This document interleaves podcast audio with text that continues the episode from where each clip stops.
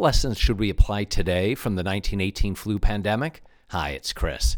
Dr. Howard Markel studies the history of pandemics. He's the director of the Center for the History of Medicine at the University of Michigan and a New York Times bestselling author.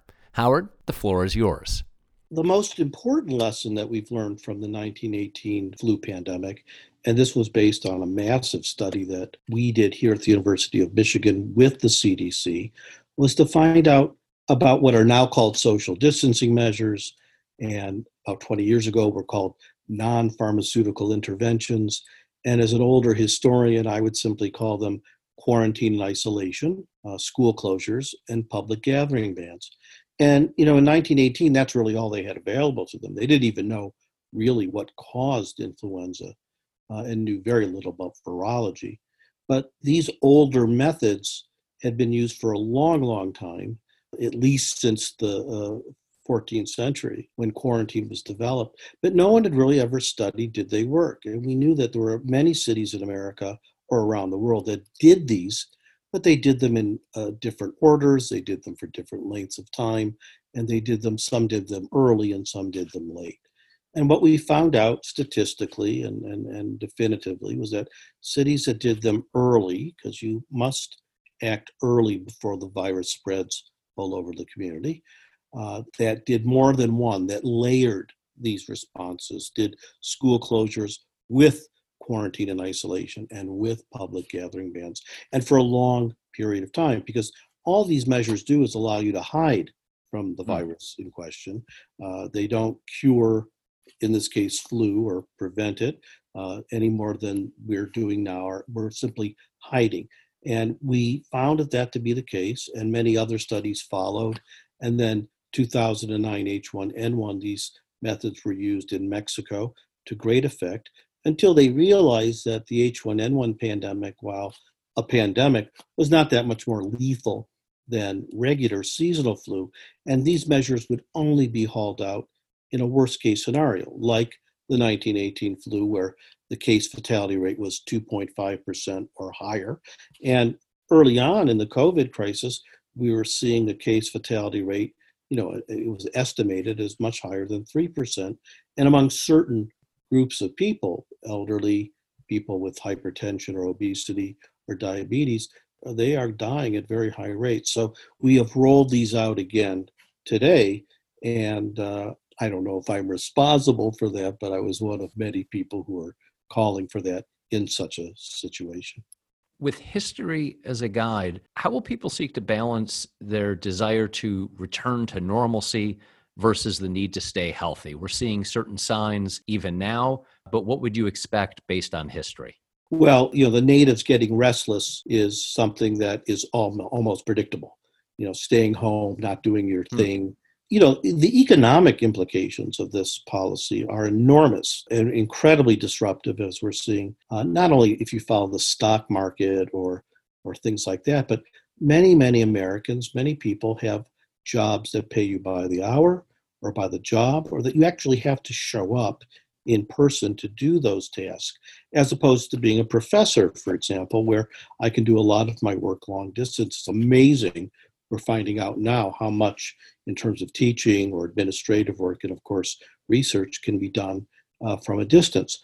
I'm very lucky to have such a, a, job but many people do not. And of course there are real imperatives of paying one's rent or mortgage or uh, feeding yourself you know taking care of your family that can make you quite nervous and upset about these measures. And in fact even the term lockdown, which I don't like and I don't advocate. These aren't lockdowns per se, uh, they are safety regulations to keep you healthy. So, as a physician, I will always choose health and life over economic issues. That's, you know, some people have said that's your bias. Like, well, I don't think so. That's my training and that's my job as a, as a health professional.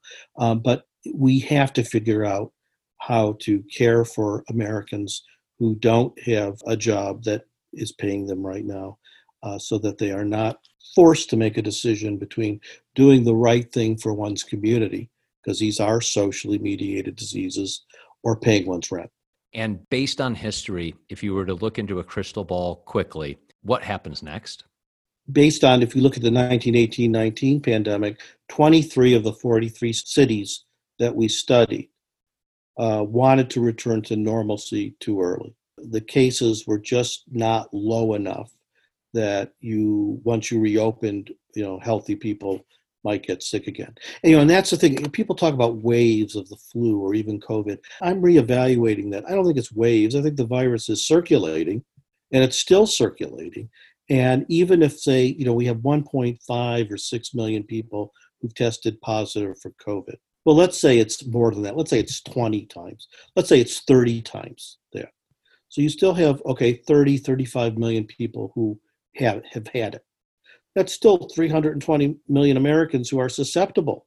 And if the virus is still circulating and we go back to normal behavior, they some of them many of them may get sick so in 1918 that happened so the cases went up and then they put the brake on and the cases went down and then they opened up too early and the cases went back up again.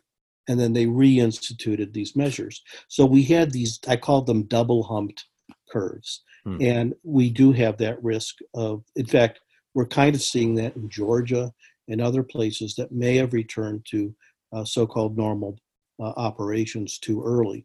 So I worry about that because then you have the bad things of social distancing, the disruption, the economic problems, only to have to go back to them.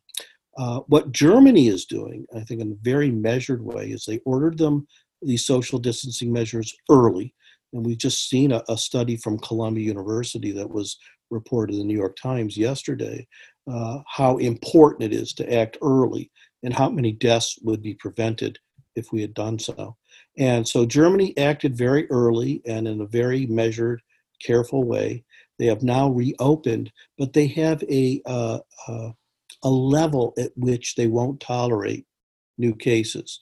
So if they find in a particular community there are 50 cases, new cases per day per 100,000 people, the measures will be put back on.